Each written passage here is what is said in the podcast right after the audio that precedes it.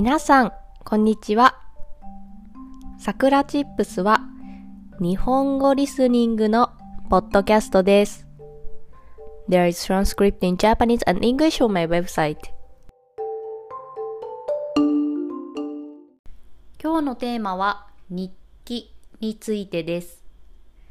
皆さんは日記を書いていますか？私は毎日日記を書いています。朝起きて少し体操をした後、コーヒーを飲みながら日記を書いています。これが私の朝のルーティーンになっています。日記を書くと頭の中が整理されます。いろいろと考えていることがあっても日記を書いているうちに整理されて頭がすっきりします。日記は携帯のアプリとかパソコンじゃなく紙に書いています。紙とペンを使って手書きで書いています。これがとてもいいです。パソコンや携帯で打ち込むと少し違うなと思いました。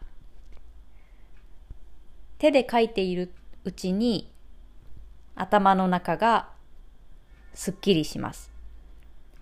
なので私は携帯とかパソコンではなく紙とペンを使って書いています。たまに朝だけではなくて夜にも日記を書きます。その日一日の振り返りをします。これはとてもいいです。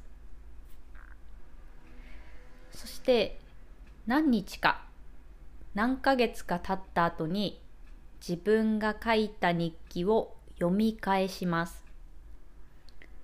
すると1ヶ月前にはこんなこと悩んでいたんだなとか。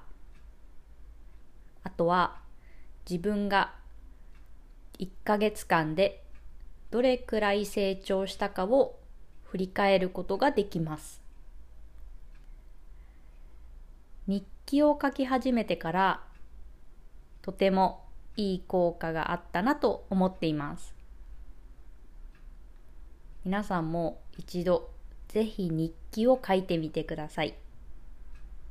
その時はぜひ紙とペンを使ってみてください。